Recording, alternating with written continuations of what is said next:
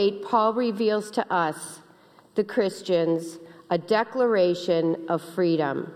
In this chapter, he points out the spiritual freedoms we enjoy because of our union with Jesus Christ. The Holy Spirit is emphasized and mentioned at least 16 times in this text. In fact, the theme statement for our text could be 2 Corinthians 3:17, which states, "Now the Lord is the Spirit, and where the Spirit of the Lord is, there is liberty." We know that for the believer, there is a constant state of spiritual warfare that pits the flesh against the spirit. The way we get victory in the Spirit is to be spiritually minded. As we yield to the Holy Spirit, we begin to experience true freedom only found by faith in the Lord Jesus Christ. So, in our text for today, which is Romans 8, verses 1 through 17, Paul shows us our freedom in two specific areas. In verses 1 through 4, he shows us our freedom from judgment and in verses 5 through 17, he shows us our freedom from defeat. First, we will see in verses 1 through 4 our freedom from judgment. So, having seen in Romans chapter 6, verse 23, that the wages, the penalty, or the condemnation of our sin is eternal death or separation from Christ, and then in Romans 3:20 we saw by the works of the law no flesh will be justified.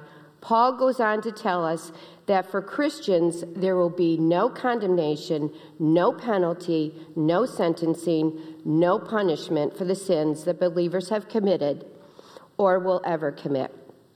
So in verse 1, we see what is undoubtedly the most precious freedom we have in Christ.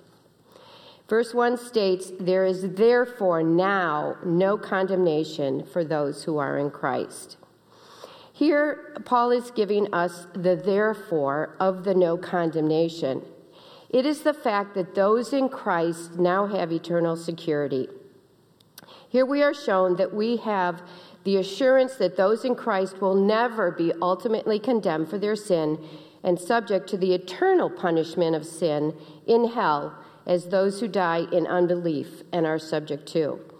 Notice the verse does not say there is no condemnation for those who make no mistakes, have no failures, or do incredibly good.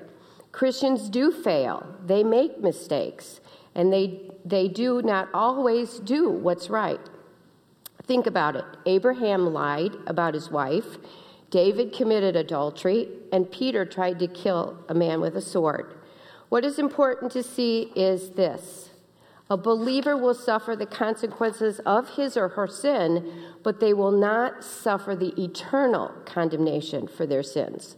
So to be in Christ is in every way to be free from condemnation and judgment. Verse 2 tells us why there is no condemnation for believers. It is because we are free from the law of sin and death, because the Spirit of life in Jesus Christ has made us free. Having life in the Spirit is to move into a whole new sphere of life. In Romans 7, verses 7 to 25, Paul described the law of sin and death. But in Romans 8, he describes the law of the Spirit of life. For believers, the law no longer has any jurisdiction over us. We are dead to it, as we're told in Romans 7 4. And we are free from it, as we're told in Romans 8 2. As believers, we will never be judged by the law of sin and death. This is the greatest freedom we could ever get. The Spirit has replaced the law that only produced sin and death. We saw that in chapter 7, verse 5, with a new simple law that produces life. Think of how the world seeks to gain freedom. Maybe through jobs, with money, status, power even teens actually try to seek freedom by living leaving home. But all those things still keep a man under condemnation and subject to ultimate condemnation of sin. So let's look at verse 3. The law could never save us, only condemn us. Because of unregenerate men, the law was powerless to produce righteousness. In Christ, though, it cannot condemn us because Christ has already suffered that condemnation for us on the cross. Christ did for us what the law could not do. And notice verse 3 does not say Jesus came in sinful flesh to accomplish this. That would make him a sinner, just like us. Rather, he came in the likeness of sinful flesh as a man. Although in his incarnation Christ became fully man, he took only the outward appearance of the sinful flesh because he was completely without sin. He was our sin offering. Jesus, who became the God man, so that he could die as an offering for our sin, so that the righteousness of the law might be fulfilled in us. Verse 4 notice that we do not fulfill the law, but that it might be fulfilled in us. We are passive while God is active. The point is this God does not give us human power to overcome sin. If that were the case, then we would be self righteous and self sufficient. Rather, God indwells us through the power of the Holy Spirit and through Him. We overcome sin as we yield to Him. The Spirit is the active agent in overcoming sin in your life, not you. If we could overcome sin on our own, then Jesus would have gone to the cross in vain. And why did God do it this way? To make you and I cling to Him moment by moment and hour by hour. God alone gets the glory and the honor. 1 Corinthians 1:31 sums this up when Paul says, "Let him who boasts boast in the Lord." Jesus took away the law's ability to bring judgment to us by giving us the Holy Spirit in place of the flesh. The Spirit led Christian who yields to the Lord experiences the fa- sanctifying work of the Spirit in his or her life. God sets the standard of righteousness for us, and it is only Him who can accomplish that righteousness in us. And what a blessing to know that God alone fulfills the requirement of His holy law in our lives. So let me ask you are you trying to live life in your own strength? Is there a part of you that thinks you must do something to stay in God's favor? Ladies, in the Spirit, you have been set free. Don't live as one under condemnation and judgment. Live as one who has been set free. And let that gratitude be the motivation for living a righteous life. Remember as well that your liberty is what frees you from this world and the condemnation that condemnation that sin brings. Stop setting your own conditions for assurance. Jesus fulfilled all the requirements of the law on your behalf. In Christ, you have been given a declaration of freedom. It is now Christ who works in you both to will and to do of his good pleasure, which we see in Philippians 2 3. So, having seen that we are free from eternal judgment, we now want to see we're also free from defeat. We see this in verses 5 through 17. First, in verses 5 through 13, Paul shows the difference between worship in the flesh or to the systems of men versus our worship in the Spirit or to the true and living God. In verse 5, Paul contrasts between those who set their minds on the flesh, which are unbelievers, and those who set their minds on the Spirit, which are believers. Ladies, have you ever set your mind on something, something you desire or you want to accomplish? You put all your energy, focus, and action into getting this accomplished. You may even ignore some of your duties, like your family or your jobs. You do whatever it takes to accomplish your goal. Well, this is what Paul is saying when we set our minds on the flesh or on the spirit. That is how we live our lives with that same passion of wanting to accomplish something. We either seek after those things of the world fulfilling our pleasures, or we seek after God fulfilling His will and his glory. The unsaved do not have the Spirit of God, and so they live in the flesh for the flesh. In contrast, no believer is in the flesh. This is an impossibility. The flesh may remain in a believer, but it is impossible for a believer to remain in the flesh. And certainly, Paul is not saying that an unsaved person never does anything good nor is he saying that a believer never does anything wrong. But what he means is that the bent, the focus of their lives is different. The unsaved set their minds on the flesh. And in the Greek, the word mind literally means to go earnestly in one direction or to interest oneself with concern or obedience. Paul is saying here that for a believer to remain in the flesh would mean total obedience to the flesh in mind and body without any options. But being indwelt by the Holy Spirit makes this impossible. When a person is truly born again, God sets his or her course in a new direction. So Paul continues in verses 6 through 9, contrasting between uh, the spirit, uh, in the spirit to be in the flesh, sorry, contrast being in the spirit to being in the flesh. So, what does that look like to be carnally minded? My Bible says carnal minded. I'm not sure yours might have a different translation. Or to be in the flesh. Verse 6a states it's death. And Paul is not saying that the mind set on the flesh leads to death, but rather that it is death. The person with their mind set on the flesh, the carnal mind, is spiritually dead. And because of that, the carnal mind is at enmity against God, for it is not subject to the law of God, nor indeed can it be. Even the good deeds unbelievers perform are not truly a fulfillment of God's law because they are produced by the flesh for selfish reasons and from a heart that is in rebellion. So then, those who are in the flesh, they cannot please God. And if the fleshly mind does not and cannot subject itself to the law of God, then those who are in the flesh, they cannot please God. Now, if anyone does not have the Spirit of Christ, he is not his. Paul points out why this thinking is so dangerous. The mind set on the flesh is death. Regardless if a person is moral, religious, or really nice, if they lack the spirit of life found only in Christ Jesus, they are lost and under condemnation. Although unsaved people, unsaved nice people don't appear to be hostile towards God, verse 7 tells us, For the mind that is set on the flesh is hostile to God.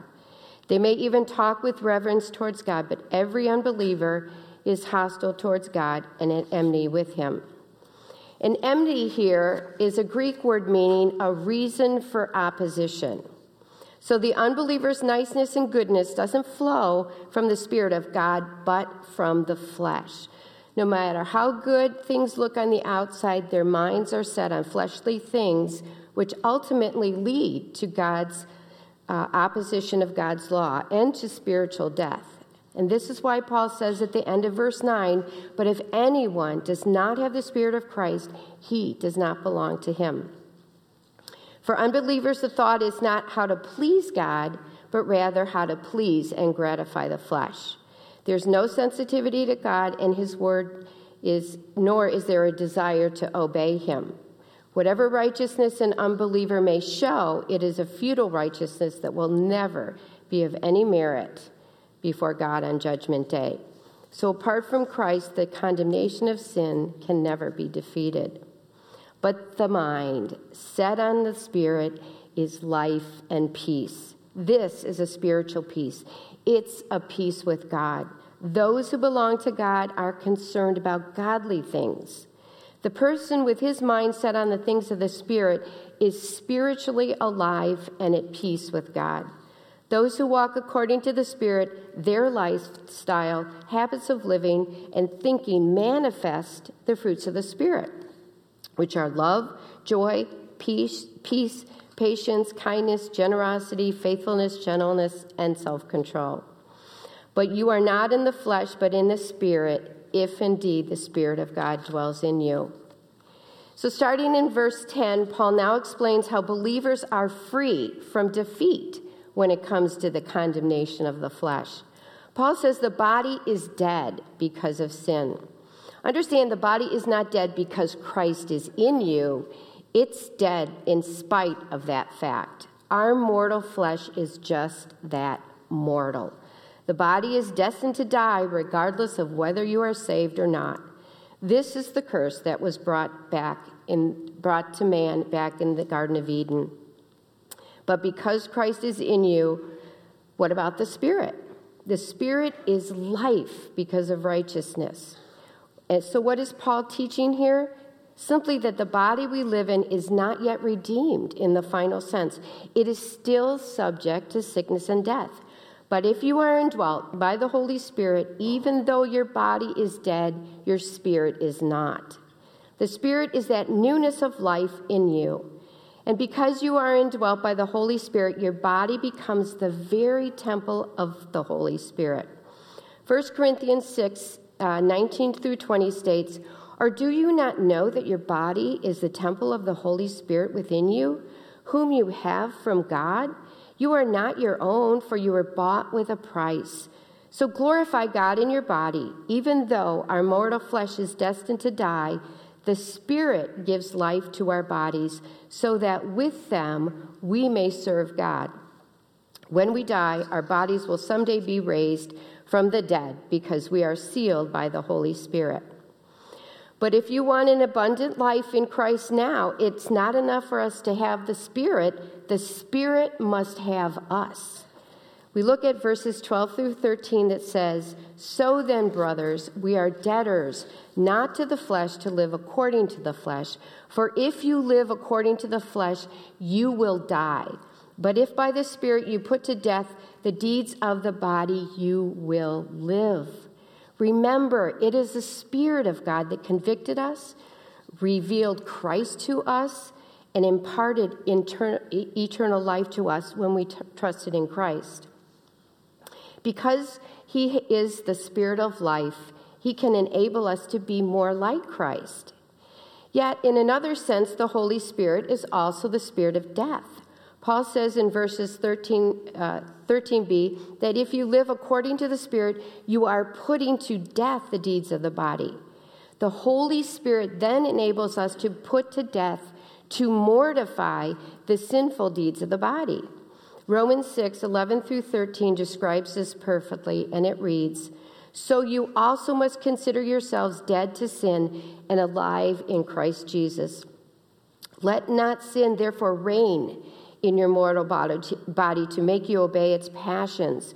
Do not present your members to sin as instruments for unrighteousness, but present yourselves to God as those who have been brought from death to life and your members as God as instruments for righteousness. As we yield the members of our body to the Spirit, He applies the death, burial, and resurrection of Christ in us, to us. God puts to death the things of the flesh and reproduces the things of the Spirit. So Christians walk after the Spirit, non Christians walk after the flesh. For believers, the incapacity to walk after the Spirit is removed. So, how can you be free from defeat? By relying on the divine grace of our Lord Jesus Christ. Put every area of your life in His hands. He alone can set your mind, heart, and will on the things of the Spirit. And He alone will help you to put to death the things of the flesh. In verses 14 to 16, we see the wonderful assurance of the believer's intimate and permanent relationship to God as a beloved child. In verse 14, Paul says that to be the true Son of God, you must be led by the Spirit of God. And notice it is the Spirit that does the leading. The verb led is in the present tense and is, and is passive, meaning a literal translation, uh, translation would read, as many as allow themselves to be led. It carries the idea of willing, being willing to be led. As we yield to the Spirit, He guides us. Again, being led by the Spirit does not imply sinless perfection. We all sin and fall short of the glory of God, but it means the thrust of a believer's life is to repent of sin and to follow God. Remember back in verses 5 through 13, we stated that the direction, again, of one's life is different between a believer and a non believer. One set their mind on the flesh, and other, the other on things of the Spirit. So I'm going to skip over verse 15 for a moment and have you look at verse 16, which reads The Spirit Himself bears witness with our spirit that we are children of God. So notice here we are also called the children of God. In verse 14, the Holy Spirit control and direction assures the believer's privileges in God's family as a son. And the word son in the Greek actually refers to a child mature enough to take one on adult family privileges and responsibilities. In verse 16, however, the Holy Spirit's indwelling points to the believer's birth relationship to God. And children here is a Greek word meaning born ones. So the important distinction here is that being children of God shows us the relationship we have with God through our new birth, while being sons of God shows us our privileges in God's family as we're under the control and direction of the Holy Spirit. In verse 15, going back to now verse 15, we see we have re- received a spirit of adoption. Contrary, contrary to the spirit of uh, bondage leading to fear, where the unbeliever is a slave to their fear of death and their final punishment, believers are given the spirit of adoption. And this is not primarily a reference to the transaction which God adopts us, but to a spirit produced awareness of the rich reality that God has made us his children, enabling us to come before him without fear or hesitation as our beloved Father. Let's look at what it practically means to be an adopted son of God. So, adoption is a Greek word meaning the placing of an adult son. This means that although we came into God's family through birth or being born again, we were instantly adopted by God and immediately given the position of an adult son. Now, baby can't walk, can't make decisions, can't speak, or draw upon family wealth, but as new born again believers, we gain instant adult status before God and we are given full adult privileges. This is incredible to think about. We don't earn it, work for it, or get it conditionally. The second we truly come to Christ, we are full fledged members of God's family and legitimate sons who are eternally secure in our status. It's interesting to note that in New Testament times, adopted sons enjoyed the same privileges and rights as natural born sons. So think of the significance of this. This means God is giving us the same privileges as his only son, the Lord Jesus Christ. In 2 Timothy 2:12 we read, "If we endure, we shall also reign with him." In Revelation 26, John states, Blessed and holy is the one who has a part in the first resurrection. Over these, the second death has no power, but they will be priests of God and of Christ and will reign with him for a thousand years. Not only does God grant us these privileges as adopted sons and daughters, but he allows us to approach him in an intimate way. Paul says we cry out, Abba, Father. And the word Abba is a term of endearment. It is a soft, tender word meaning daddy or papa. It embraces the fullness of God's love and tender care for us. While we should always approach Him with reverence, we never want to forget that God wants an intimate, loving relationship with us. So we never have to approach God with fear or terror. How amazing is that we were created in God's image can know the affection of our Creator and can cry out to Him, Abba, Father. As adopted sons and daughters, we are heirs of God and joint heirs with Christ. In verse 17, we see that as children of God, we become partakers of His inheritance. As this word is used in Scripture, it implies that to be an heir or to possess something by inheritance was much more secure than anything obtained by purchase or trade. So the Greek meaning here is that an heir has the right, the certainty, and the inalienable character of possession. As heirs of God, Paul implies that we are heirs through our Redeemer, Jesus Christ. We are heirs because of God's promise, not our own. Our eternal security as an heir has nothing to do with this world. It is the good of which Christ himself is a participant. As heirs in Matthew 25 21, we read, Enter into the joy of your master. In Revelation 3:21 John states, "He who overcomes, I will grant to him to sit down with me on my throne, as I also overcame and sat down with my Father on his throne." So notice also the conjunction if in verse, uh, verse 17. Anytime you see the conjunction if, it means something is conditional. So, what Paul tells us that is conditional here is that if we are heirs of God and fellow heirs with Christ, it is unavoidable and necessary that we suffer with him in order to be glorified with him. And the phrase if indeed uses the word if to mean fact. It does not mean a possibility, but it means actuality. If you are an heir of God, it is a fact that you will share in his sufferings. Because his present world system is under the reign of Satan and despises God, they also despise God's people. It's inevitable that we will suffer persecution just as Christ did, giving proof that we truly belong to him. We can expect the same resentment from the world that Jesus received. But suffering is never wasted and it has a purpose. Many Christians think we suffer because we have to satisfy the demands of God's justice or pay for our sins. But nothing could be further from the truth. We suffer to prepare ourselves to participate in His glory. For creatures like us, we are in a state of sin. Suffering is a necessary condition of exaltation. It is the refining process through which we must pass.